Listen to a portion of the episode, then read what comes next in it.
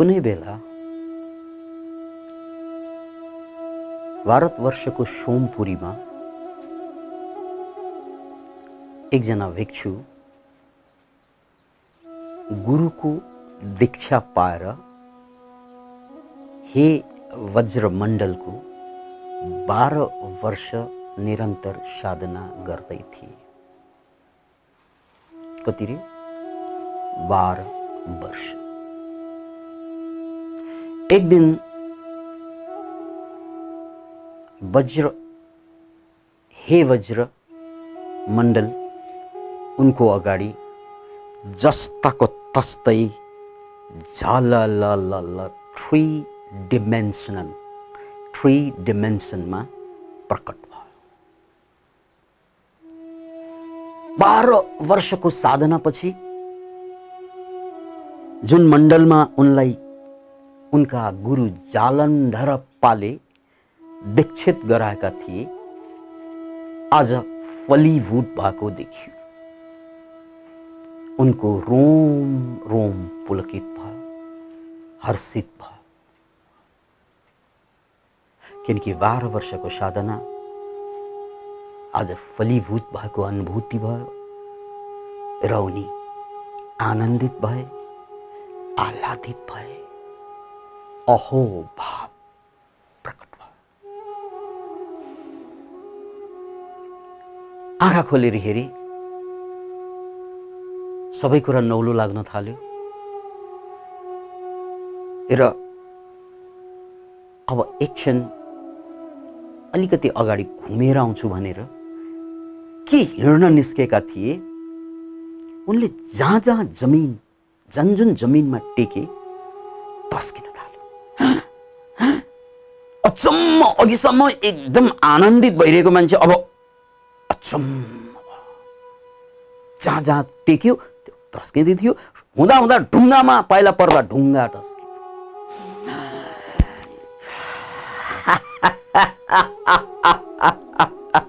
ढुङ्गा टस्किँदै थियो त्यसपछि अब उसलाई भ्रम सुरु हुन्छ भ्रम के त भने अब म पूर्णतया मुक्त भएँ अब मेरो अगाडि कुनै गर्न योग्य काम बाँकी रहेन साधना बाँकी रहेन किनकि यस्तो त हुनै सक्दैन।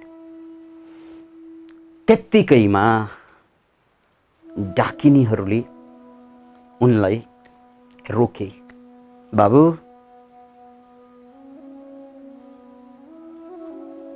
बाबु बाबु तिम्रो ज्ञानको यात्राको यो सुरुवात हो। अन्त्य होइन तिमी जसरी बुझिरहेका छौ। भनिदिएका छौँ डाकिनेहरू अलप तर उसलाई के लाग्यो भने यस्तो कुरा भइरहेको छ जो दुनियाँमा अरू कसैले गरेकै देख्दिनँ म। योभन्दा ठुलो ज्ञान के होला? अब ज्ञानी भइसकेँ म। त्यस्तो भोलिपल्ट फेरि साधनापछि बाहिर आउँदा हिजो ढुङ्गा ढस्किएको थियो। आज उनी जमिनभन्दा एक एक हात माथिबाट हिँडिरहेको थियो। अर्को चमत्कार अर्को चमत्कार अर्को चमत्कार। त्यो बेला उनी झनै विश्वस्त भए थप विश्वस्त भए कि म महाज्ञानी भइसकेँ। किनकि यस्तो त हुनै सक्दैन। फेरि त्यही बेला डाकिनेहरू प्रकट भए डाकिनेहरूले भने बाबु यो ज्ञान होइन। यो तिम्रो शक्ति मात्रै जागेको हो। हरेक मान्छेभित्र अद्भुत शक्ति हुन्छ। त्यो शक्ति सामान्य अवस्थामा सामान्य मानसिक अवस्थामा जाग्दैन। जसरी बादलले छेक्दा सूर्य देखिँदैन घाम देखिँदैन त्यस्तै सामान्य अवस्थामा आफूभित्रको शक्ति कहिल्यै प्रकट हुँदैन कहिल्यै प्रकट हुँदैन जन्मेदेखि नमरेसम्म। तर तिम्रो प्रकट भयो गुरु कृपाले तिम्रो साधनाको बलले र पूर्वजन्मको संस्कारले। अत हामी खुसी छौँ तर यो अन्त्य होइन है जसरी तिमीलाई लागिरहेको छ। यो ज्ञान होइन। यो ज्ञानको लागि पाथेय हो। हो यसले तिमीलाई अब कहिल्यै नफर्कने गरी संसारिक जीवनमा कहिल्यै नफर्कने गरी अगाडि बढ्नको लागि यो बाटो मात्रै हो। अब तिमी संसारमा फर्कनु पर्दैन। किन? किनकि तिमी सांसारिकभन्दा अलग भयो। यति मात्रै सन्देश हो यति मात्रै सङ्केत हो। तर उसलाई लाग्यो त्यो कुरा। फेरि तेस्रो दिन ध्यानबाट बाहिर निस्कँदा यसरी हेर्छ आकाशमा सातवटा छत्रहरू उसलाई छाता ओढाइरहेछ सुनको गोजुर भएको छाता सातवटा। अनि डमरू बजिरहेछ। यो डाकिनेहरूको कुरा मिलेन। म त पुगेकै रहेछु। ल हरेकपल्ट अद्भुत अद्भुत कुरा भइरहेको छ। आकाशमा छतरी छ यसको मतलब मलाई आशीर्वाद छ अस्तित्वको परमात्माको। त्यो डाकिनेहरूलाई के थाहा? यस्तो के विचार आएको थियो? फेरि डाकिनेहरू प्रकट भयो बाबु। भ्रम धेरै भयो है। भ्रम धेरै भयो। भनिदिइहाल्छु अलग तर यस्तो शक्ति देखेपछि यो अहङ्कार यति जाग्यो उनको होइन मैले ज्ञान पाएकै हो कहिल्यै नभएको घटना भएकै हो अरूभन्दा म फरक पाइसकेकै छु र यसबाट सबै मान्छे प्रभावित हुन्छन् त्यसपछि उनले धराधर शिष्यहरू बनाउनु थाले मान्छेलाई के चाहियो। चमत्कार देखेपछि नमस्कार गरेर पुग्छन् तिन हजार एकैचोटिमा। तिन हजारको फौज देखिसकेपछि उनी अझै उनको अहङ्कार अझै चुलियो। अब हामी आफ्नो ठाउँमा बस्दैनौँ अर्को देशमा गएर ज्ञान दिनेछौँ। जम त्यो फौजका साथ कहाँ जाने त भन्नाले श्रीलङ्का जाने अब। यिनीहरू लङ्कातिर रवाना भए। ज्ञानको लागि किन उनलाई लागिसक्यो? यही ज्ञान हो। गए। समुद्रको किनारमा पुगे किनकि लङ्का र भारतको बिचमा समुद्र छ। सौ योजनको भनिन्छ। अब यो समुद्र नाग्नलाई त उनलाई त ठुलो समस्या छैन किनकि उ हावामाथि हिँडेको अनुभव छ। राइट? त्यसपछि उनी हावामाथि हिँड्न थाले। केही पर के गएको थियो? अब उनलाई के लाग्यो त भन्नाले श्रीलङ्कावासीले लङ्कावासीले म हावामा उडेर आएको देखेपछि त मेरो मेरो खुट्टामा थप्पा थप चाहिँ आफ्नो टाउको हाल्नेछन् र त्यसपछि म धराधर ज्ञान दिनेछु ओहो यस्तो त लङ्का अरू देशमा गएर ज्ञान दिने काम त मेरा गुरुले पनि सकेको थिएन। मेरा गुरु भन्दा त म धेरै माथि पुगेको रहेछु। गुरु के हो र मेरो अगाडि। किनकि गुरुले त यस्तो कहिल्यै गर्नुभएको थिएन। गुरुले त मलाई बाटो देखाइदिनु भयो तर त्यो बाटोभन्दा म धेरै माथि आइसकेको रहेछु मेरो तपस्याको बलले। यस्तो विचार सुरु भयो। त्यो विचार सुरु भएको एक क्षणमा उनी पानीमा छ्याम्मै डुबे क्यान इमेजिन इट उनी पानीमा छ्याम्मै डुबे र पानीको छालले उसलाई फालेर किनारमा पुर्याइदिए फेरि। समुद्रमा छाल आउँछ छालले फालेर किमा किनारमा पुर्याइदिए उनी चेत परे। उत्तानो। बल्ल उनलाई आफ्नो समस्या थाहा भयो। ओहो। ओहो। ओहो। मैले पाउनुपर्ने कुरा त पाएकै रहेछ डाकिनेहरूले भने जस्तै। भन्ने उनलाई लाग्यो। त्यत्तिकैमा यसरी माथि हेर्छ। गुरु मुसु मुसी हाँसिरहेको देख्छु माथिबाट। बाबु कहाँ जाँदैछौ तिमी? के भयो तिमीलाई? के भयो बाबु तिमीलाई? कहाँ ज्ञानको मार्ग समातेर जानुपर्ने मान्छे मुक्तितिर बढ्नुपर्ने मान्छे र बिचमा केही सिद्धिको बोध भयो त्यसले तिमीलाई यति अहङ्कारी बनाइदियो। तिमी गलत भयो। बाबु अब गुरु गलत भयो भने अर्कै कुरा हुन्थ्यो। तर शिष्य गलत हुनु त शिष्यको अधिकार पनि हो। किनकि यो भ्रष्ट त भइरहन्छन् शिष्यहरू। अत शिष्यहरू त बच्चाहरू जस्तो हुन्छन्। त्यसकारण उसले जति गल्ती गरे पनि लाखत माफ भनिन्छ। गुरु त महाकरुणा करुणा सिन्धु। त्यसकारण गुरुले फेरि भने बाबु म मैले त शरीर छोडिसकेँ। त्यसकारण तिमीलाई सशरीरमा सहयोग गर्न सक्दिनँ। तर म एउटा सन्देश छोड्छु तिमीलाई। यहाँबाट अब तिमी सिधै अर्को ठाउँमा जानु। अर्को देशमा जानु। अर्को प्रदेशमा जानु। र त्यो प्रदेशमा गएर त्यहाँ एउटा जुलाह मेरो शिष्य छ। हो त्यसलाई भेट्नु। जुलाह जसले चाहिँ कपडा बुनिरहेको छ अहिले पनि। हो त्यसलाई भेट्नु? अब बाँकी कल्याण मैले गर्न नसके पनि मेरो शरीर यो संसार छोडिसकेको अवस्था भएकोले मैले तिमीलाई बाटो देखाइदिएँ त्यसलाई समाउनु। उनले जे भन्छन् त्यही अब उनले चिट खाइसकेको छ आफ्ना शिष्यहरूको अगाडि चाहिँ सुपर बेइज्जत भइसकेको छ उनको। सुपर बेइज्जती भोगिसकेकाले उनी आफ्ना शिष्यसहित फेरि गुरुले बताउनु भएको प्रदेशतिर लागे। जाँदा जाँदा जाँदा जाँदा जाँदा सय योजन जति माथि पुगिसकेपछि त्यो ठाउँ भेट्टाए जहाँ गुरुले भन्नुभयो र त्यो बस्ती यस्तो रहेछ जहाँ बुनकरहरू मात्रै बस्थे। सबैले तान बुनिरहेको बुनकरहरूको बस्ती या जुलाहहरूको बस्ती। अवसाद गुरुले भन्नुभएको हो त्यो कपडा बुन्ने त्यो मुक्तात्मा त्यो ज्ञानी आत्मा मैले खोज्नुपर्ने। कसरी खोज्नेवाला अब भनेर हेर्दै हेर्दै त्यो कपडा बुनिरहेका मान्छेलाई हेर्दै हेर्दै जाँदा त्यो ताना बाना बुन्दाखेरि कपडाका धागाहरू बेला बेला चुडिन्छन्। तर एउटा बुनकरको यस्तो चमत्कार भइरहेको थियो जसको चाहिँ तान चाहिँ चलाउँदा ट्याकटुक ट्याकटुक चलाउँदा तानाबाना चुडिन्थ्यो। त्यो चुड्दाखेरि हातले जोड्नु पर्ने त्यहाँ हातले जोड्नु पर्दैन थियो। आफै जोडिन्थ्यो कि? चुडिन्छ अनि आफै आएर टक्क जोडिने। गाँठै नदेखिकन जोडिने। त्यो देखेपछि अब उनी पनि चमत्कारिक सिद्धि हासिल गरिसकेकै मान्छे हुन्। त्यस कारण उनलाई बुझ्नलाई गाह्रो भएन। यही हुन्। गुरुले भन्नुभएको जुला यही हुन्।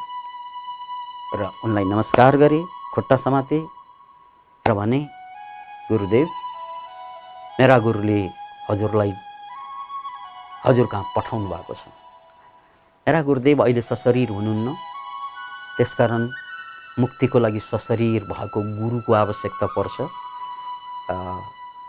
त्यसकारण गुरुको करुणास्वरूप म यहाँ पुगेको छु। अब हजुरले मलाई चाहिँ अगाडिको मार्गदर्शन गर्नु पर्यो। अब यो मुक्त पुरुष त्यस कारण उनलाई परचित्त ज्ञान थियो। यो मान्छेको मनभित्र के चलिरहेको? राम्रै थाहा थियो। उनले भने ल जाम जाम त्यसो भए। यो छोडिदिनुहोस्। कपडा बुन्ने काम ऊ आफै भइरहन्छ। ल जाम उनलाई लगे शिष्यहरूलाई त्यहीँ छोडेर तिन हजार शिष्य त उनको थियो नै। अनि जाँदा जाँदा श्मशान घाटमा पुर्याइएछ। श्मशान घाटमा पुगिसकेपछि त्यहाँ एउटा लास देख्छन्। अनि अब यो गुरुले यो जुलाहा गुरुले भन्छन्। बाबु त्यो छ नि अगाडिको लास देखिरहेका छौ? देखिरहेको छु गुरुदेव। यसलाई खान सक्छौ तिमी? यसलाई खान सक्छौ? यसलाई खान सक्छौ? खान सक्छु। सक्छु। म कम्ताको साधक त होइन बाह्र बाह्र वर्ष साधना गरेको। त्यसकारण म खान सक्छु यसलाई। किनकि मैले सिद्धि पनि थरी थरीको हासिल गरेकै हो। ल खाउ त बाबु। यहाँनिर मैले यो शिष्यको नाम खुलाइदिन्छु। उनको नाम कन्हप्पा भनेर चिनिन्छ। संस्कृत नाम हो कृष्णाचार्यपाद। र यो चौरासी सिद्धको परम्परामा यिनलाई कनप्पा भनेर चिनिन्छ। र कनप्पाले गएर छोरा निकाले काटे र मासु खान थाले। गुरुले आएर भने पक्नु पक्नु यसरी मासु खानु हुँदैन। यसरी खाने होइन। यसरी खाने तरिका होइन। कसरी खाने किनकि लास को मासु खाने आँट छ र भनेर सोध्नुभयो होइन हजुरले। त मैले देखाइदिएको नि हजुरलाई। सक्छु हो। मलाई त्यो घृणा सिर्ना लाग्दै लाग्दैन कि त म त साधक हुँ बार बाह्र वर्ष साधना गरेको हरेकपल्ट भनिदिन्छ बाह्र बाह्र वर्ष साधना गरेको। अरे हरेक यो डुब्ने मान्छेलाई अभिमान हुँदो रहेछ। लेने को सतनाम है देने को तैरने दीनता डुबन अभिमान सन्त कबीर डुब्ने मान्छे जहिले पनि अभिमान बोकेर हिँड्छन्। र जो मान्छे पौडी खेल्न लिएर पार जान्छन् उसको एउटा गजबको स्वभाव हुन्छ विनम्रता। याद राख्नुहोस् यो विनम्रता साधकको सबभन्दा ठुलो विभूषण हो गहना। अब यो त सिद्ध प्राप्त भएको साधक हो कहाँ विनम्रता हुनु? ऊ त भित्रैदेखि उसँग इतिहास छ बाह्र वर्ष गरेको हरेकपल्ट बाह्र बाह्र बाह्र भन्दै थियो ल अब तपाईँ नै देखाउनुहोस् न गुरुदेव। कसरी खाने? खाने तरिका त यही हो। मैले आँट गरेर देखाइदिएँ। हजुरले चित्त बुझेन यतिले। किनकि उसलाई अझै लागिरहेको छ योभन्दा त मै धेरै ठुलो रहेछु। अब गुरुले यहाँ पठाइदिनु भयो। त्यसपछि यो जुलाहा साधक अब साधक होइन त्यो सिद्ध थियो महासिद्ध उनले एकै क्षणमा आफूलाई स्यालको रूपमा प्रकट गरिदिए। क्यान यु इमेजिन खतरनाक स्याल त्यसपछि झस्के कनपा स्यालले त मान्छेको लास खानु ठुलो कुरै भेट्यो त्यसमा त अन्यथा शब्द पनि लाग्दैन। मान्छेले कसैको मान्छेको मासु खायो भने अन्यथा शब्द लाग्छ। स्यालले खायो भने अन्यथा लाग्छ।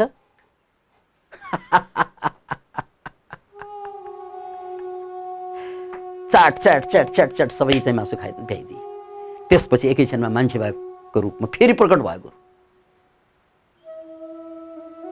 बाबु मासु खाने तरिका यो हो। यो क्यापासिटी छ भने मात्रै खानु पाइन्छ। किनकि स्यालले मान्छेको लास खाँदा उसलाई फरक पर्दैन तर मान्छेलाई फरक पर्छ। त्यस कारण तिम्रो तरिकाले आँट गरेर खानु हुँदैन त्यसलाई दुस्साहस भनिन्छ। खाने तरिका यो हो किनकि उसको स्वभाव हो स्यालको।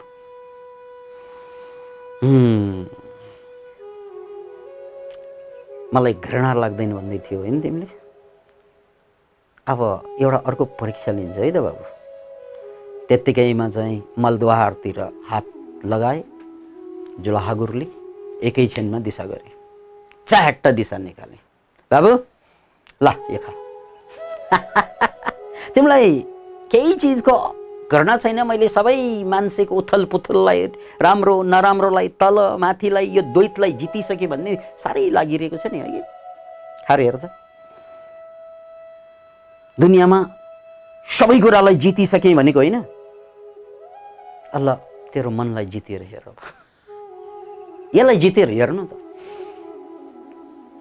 कृष्णपाद आचार्य कृष्णपाद उनी त आचार्य हुन् नाक खुम्चिन्छ दिशा भन्ना साथ कसरी खाने उसलाई आँट आउँदैन अनि उनी पछाडि हट्छन् नै यति त म गर्न सक्दिनँ जान जाने त डुङडुङ त्यो गनाएको दिशा कि किन त्यतिकैमा गुरुले र ठिकै छ तिमीले नखा मैले खाइदिन्छु मजाले खाइ मलाई के फरक पर्छ? you imagine it? त्यसपछि गुरु यो गुरुले बताउनु भएको अर्को गुरु। उनले भने बाबु तिम्रो साधना पुगेको छैन। तिमीले आफूलाई जसरी सोच्यौ त्यो तिमी हुँदै होइनौ। ओ मैले देखाइदिएँ तिमी होइनौ। न तिम्रो सिद्धिको त्यो लेभल छ। किनकि तिमीले चाहिँ मान्छेको मासु त खान सकेनौ। त्यस कारण तिम्रो सिद्धि पनि कमजोर छ। सिद्धि पाएको हो तर कमजोर सिद्धि पायो। याद राख्नुहोस्। र तिमीले संसारलाई जित्यौ भने तिमी आफूलाई नै जित्न सकेको छैन। किनकि तिमीमा घृणा अझै बाँकी छ। यो राम्रो यो नराम्रो। ए नि त्यो दिशा सुँगुरले दिशा खाइदिन्छ। मजाले उसलाई केही फरक पर्दैन। तिमीले त खान सकेन किनकि तिमी आफूलाई मुक्त मान्छौ। मुक्त भनेकै के? आफूबाट मुक्ति। कसैले सोध्यो तपाईँलाई के हो मुक्ति भनेर? जवाफ यही हुन्छ। To be free from oneself आफ्नै मनको बन्धनबाट मुक्त तिमी त मनको बन्धनभित्र फँसेको चरा नहो।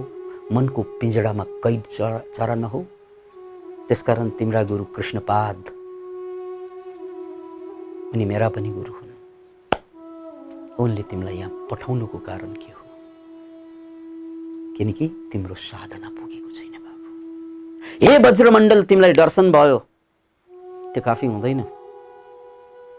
किनकि जुन दर्शन हुन्छ आँखा चिम्लिएर त्यो पनि मनकै स्वभाव हो। र ज्ञान त्यो मनबाट पर छ। त्यसकारण ध्यानीले ध्यान गर्दा कुनै भगवान् प्रकट हुनु। त्यो भनेको एक चरण तपाईँ माथि गएको मात्रै हो। तर तपाईँ अझै माथि पुगेको होइन यो बिचमा अल्मलिन्छ।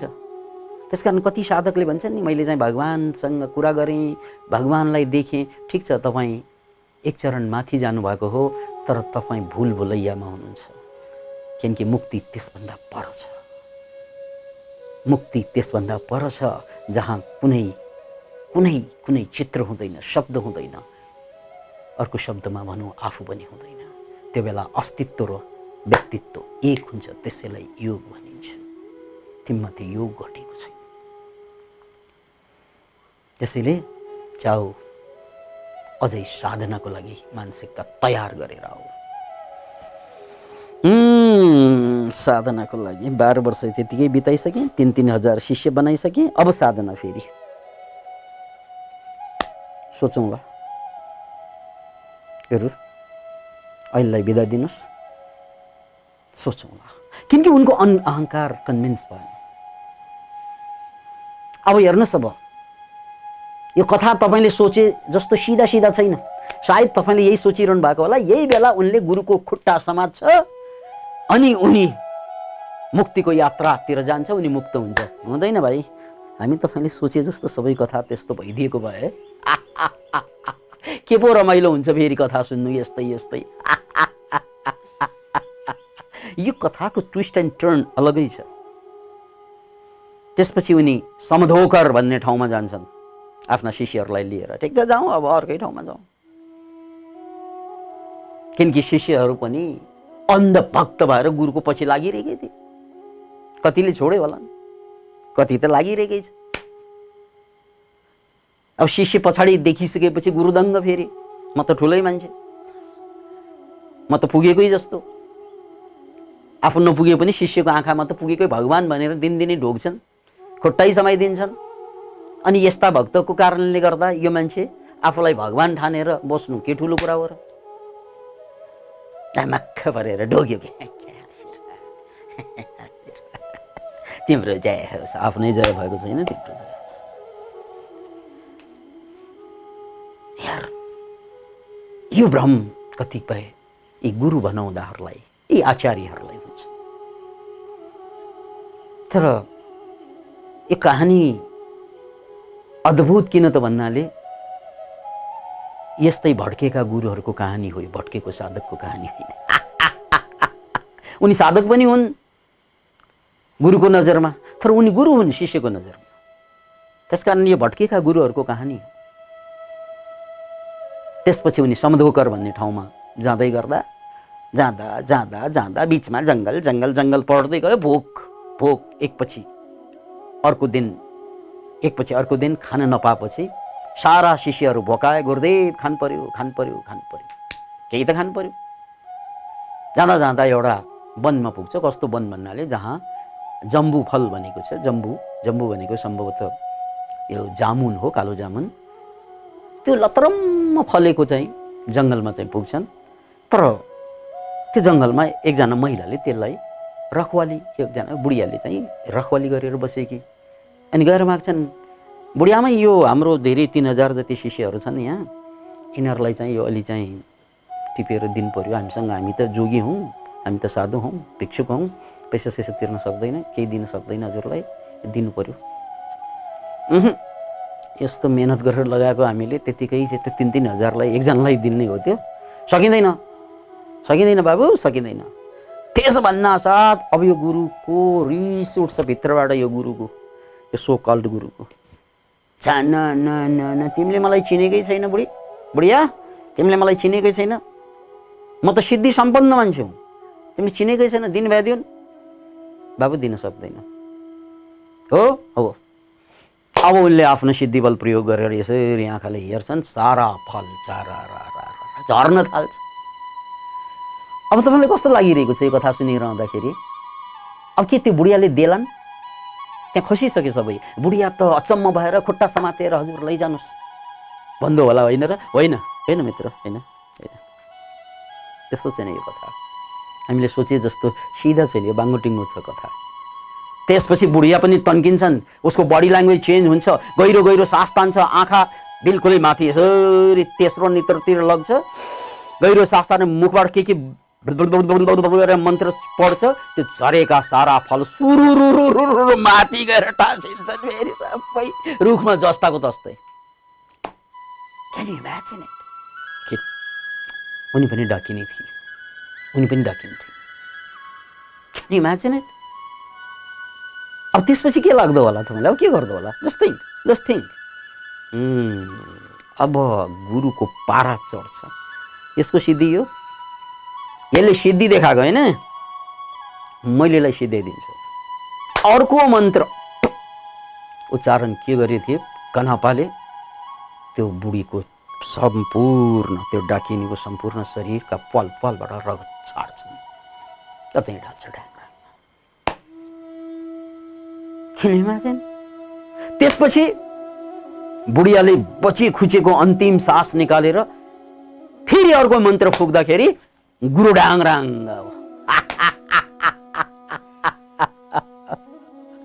गुरु डल्छ पुरा शरीरबाट रगत छाडी छाडी सात दिन रगत बग्या बगे कुनै जडीबुटी कुनै आफ्नो मन्त्रबल केस केही चिजले पनि काम गरेन सात दिन बल्ल लाइफको अन्तिम भागमा यो सात दिनको पीडाको पराकाष्ठामा रियलाइजेसन यहाँबाट सुरु हुन्छ। उसलाई ओहो। जे भयो गल्ती भयो। किनकि सुरुदेखि मलाई चेताएको कहिले गुरुले चेताउनु भयो कहिले डाकिनीले चेताउनु भयो फेरि गुरुको अर्को शिष्य जो मेरो गुरु भाइ अथवा मलाई सिकाउँदा गुरु भए उनले पनि चेताएका। तर मेरो अहङ्कारले कहिले बुझिन र आज यो डाकिनीसँग पाला पर्यो हालत थियो यो सबै अहङ्कारको गुरुवचनलाई उल्लङ्घन गर्नु गुरुवचनलाई उल्लङ्घन गर्नु याद राख्नु शब्द मन्त्रमूलं गुरुर्वाक्यं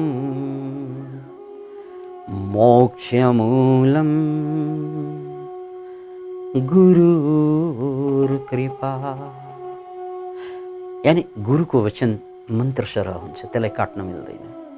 यदि तिमी शिष्य हो भने यही सन्देश हर तरफ गुन्जिन्छ अध्यात्ममा। तर शिष्यहरूको संस्कार र अहङ्कारको कारणले यस्ता घटना घटिरहन्छन्। र यो एउटा उदाहरण प्रतिनिधि घटना हो र त्यो मर्ने काल अगाडि देखेपछि पल्लोलाई रियलाइज हुन्छ। यो पनि अर्को सन्देश जो मान्छे सिधा बाटोबाट ज्ञान प्राप्त गर्दैन उनलाई ज्ञान प्राप्त गराउने यदि प्यास बाँकी छ भने त्यो पीडाले गराइदिन्छ दर्दले गराइदिन्छ अवस्थाले गराइदिन्छ समयले गराइदिन्छ। यसको हालत अब यिनी सात दिन टड्पिसकेका छन् रगत बग्या बगै छ उनले देखिरहेको छ। अब उसलाई थाहा भयो अब म बाँच्दिनँ। र त्यसपछि बल्ल उनको अहङ्कार समाप्त हुन्छ। र त्यो अहङ्कारको समाप्तिसँगै अन्तिम समयमा बोध जाग्छ। र शिष्यहरू थिए अगाडि। र शिष्यहरूलाई उपदेश यो अन्तिम उपदेश। त्योभन्दा अगाडि चाहिँ खालि शिष्यहरूलाई चमत्कार देखाएर प्रभावित गरेका थिए। उपदेश कहिल्यै दिन सकेको थिएन। किनकि उनी त्यो हैसियतको मान्छे थिएन। उनले जे जे भनिरहेका थिए शास्त्रमा लेखेका कुरा पुरानै कुरा दोहोऱ्याउँदै थिए। याद राख्नुहोस् जब गुरुमा गुरुत्व जाग्छ त कुरा पनि सत्य पुरानै भए पनि भन्ने तरिका उदाहरण प्रस्तुति सबै नौलो भएर आइदिन्छ। र त्यो कुरा उनमा अन्त्यमा घटे र यही मृत्युशय्यामा पुग्दा पुग्दै बल्ल उनी मुक्ति भयो त्यसकारण उनको नाम चौरासी सिद्धमा कनपाको नाउँमा चिनिन्छ। तर एउटा अद्भुत कथा जसले साधकहरू बेला बेला गुरु बनिदिन्छन् भट्किदिन्छन् र त्यसको परिणाम कसरी भोग्छन् भन्ने उदाहरण यसमा छ।